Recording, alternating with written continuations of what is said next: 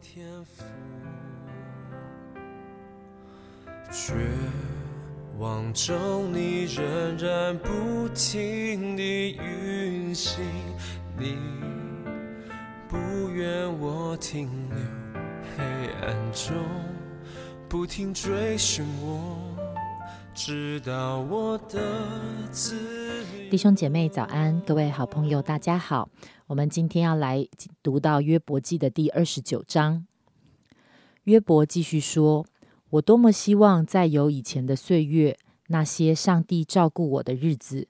那时他的灯照在我的头上，我借着他的光走过黑暗。我怀念那些年轻力壮的岁月。那时上帝亲密的友情保佑着我的家，全能者仍然和我同在。我的孩子都围绕着我。我的牛奶多得可以洗脚，磐石也为我流出成河的橄榄油。我走到城上，坐在广场上，年轻人看到我就回避，老年人也起身站立，王子都停止说话，用手掩着自己的嘴巴，首领们都不敢作声，他们的舌头都不敢动。听到我的人都说我有福。看到我的人都称赞我，因为我拯救哀求的哀哀求的穷人和没有人帮助的孤儿，将死的人祝福我。我也使寡妇的心欢喜歌唱。我以正直做衣裳，以公平做外袍和冠冕。我当瞎子的眼睛，瘸子的脚。我做穷人的父亲，素不相识的人，我也查明他们的案件。我打碎恶人的牙齿。从他们嘴里夺走他们捕食的猎物。我想，我将死在自己的家里。我要使我的日子多如尘沙。我的根将蔓延到水边，露水将整夜沾在我的枝头上。新的荣耀将不停的来到我身上。我的手拉弓的技术将不断的更新。人们盼望的听着我，静静的等候我的指导。我说话之后，他们就不再说。我的言语像甘露滴在他们身上，他们等候我，好像等候雨水；他们渴慕我的话，好像渴慕春雨。我向他们微笑，他们几乎不敢相信。我脸上的光对他们来说很宝贵。我当他们的领导，为他们选择当走的道路。我好像率领军队的君王，我好像吊丧的。安慰伤心的人。今天一天一张真理亮光，跟我们分享的是银晶姐。我们把时间交给她。谢谢明山，刚才帮我们读了约伯记二十九章全部的经文。我们两个是一个新的组合，感谢神，这一个尝试真是很棒。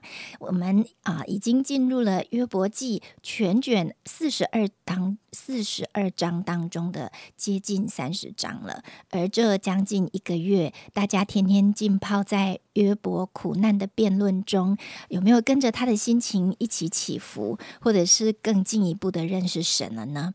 这真的是一卷探讨苦难的书卷，在其中描写约伯的平顺跟祝福的，其实只有短短的第一章和最后一章，而中间都是记录很多约伯跟其他朋友对神的想法和论述。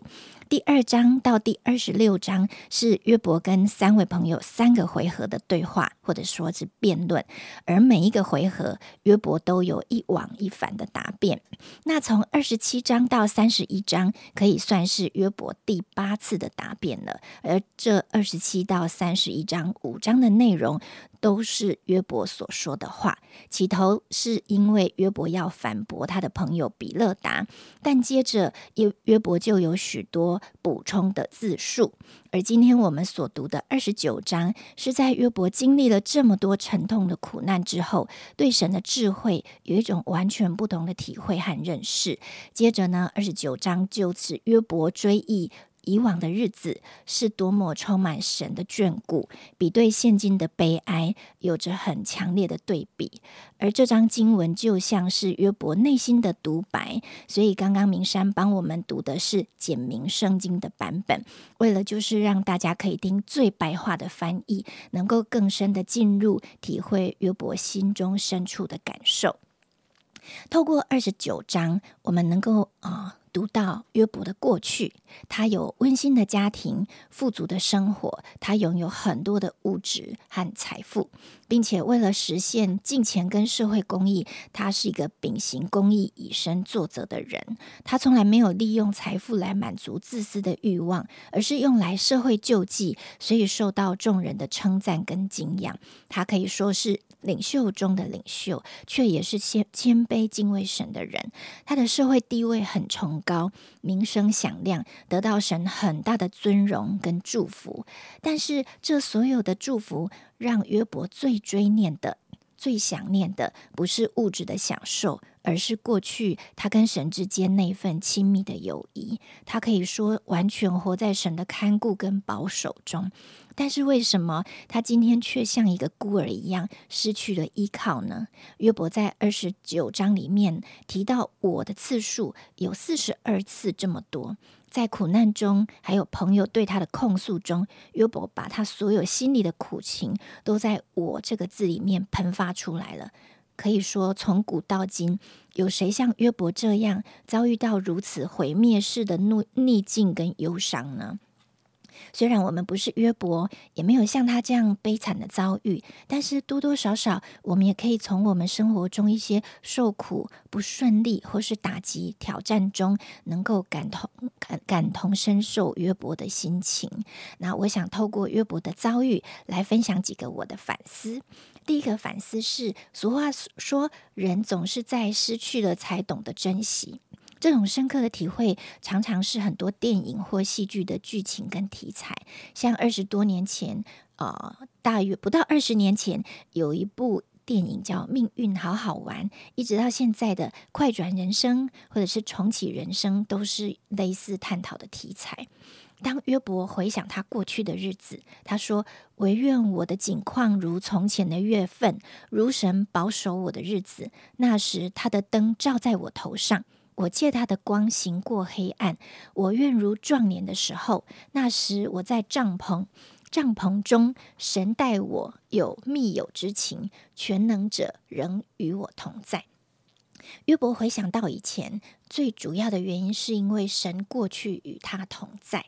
那回想，如果我们自己的人生哪一个阶段跟神的关系最好？如果让你带着现在的人生智慧跟经历，你会想要重新回到人生的哪个阶段？有哪些有哪些经历是你想要修补的吗？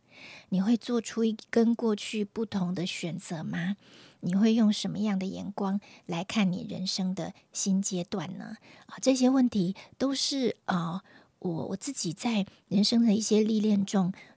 历练中思考过，而且我觉得非常值得跟神一起回想、一起感恩或者是一起流泪的时光。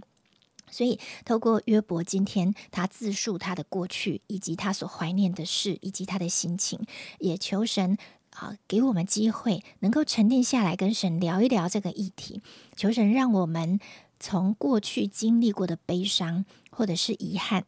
带来我们今天更亲近神、更依靠神的事的生活，而不是当神把我们生命中的痛苦挪去后，我们仍然活活回原来的样子，或者是仍然是离开神的，回到那种过去没有神的光景。第二个反思是约伯在二十九章当下的时空里，当他说这些话，心中非常悲叹的时候，他并不知道自己是被神拣选、拣选去接受撒旦的挑战，他也不知道后来神会显现跟他说话，他更不知道将来神会偿还，而且加倍的赐福给他，他会得到安慰，比以前更加的兴旺。所以，当我们面对眼前的处境，实在有太多的未知。未来有太多的未知，但都在神的手中。而我们不知道的事情真的太多了，所以我们不要论断自己，也不要论断别人，不要因为今天的顺利骄傲、顺利成功而骄傲，也不要因为过去的失败而灰心。我们来学习约伯的焦点，因为他总是把神、把跟神同行，还有与神之间的关系，放在他生命中最重要的地位。当我们让神在每个处境中来参与我们的生活，就能够得到神赐下新鲜的盼望，而不会迷失在我们所处的环境或者是现今的评价中。先知耶利米说：“我们不致消灭，是出于耶和华诸般的慈爱，因他的怜悯不致断绝。每早晨，这都是新的。你的诚实极其广大。”保罗也说：“若有人在基督里，他就是新造的人，旧事已过，都变成新的了。一切都是出于神，他借着基督使我们与他和好，又将劝人与他和好的职分赐给我们。这是我们今肉今日已经领受到的恩典。所以，愿我们都能得着神所赐下的盼望、安慰跟祝福。”谢谢怡晶姐的分享哇！我觉得她在读约伯记能够有这么丰富的得着，实在是非常的宝贵。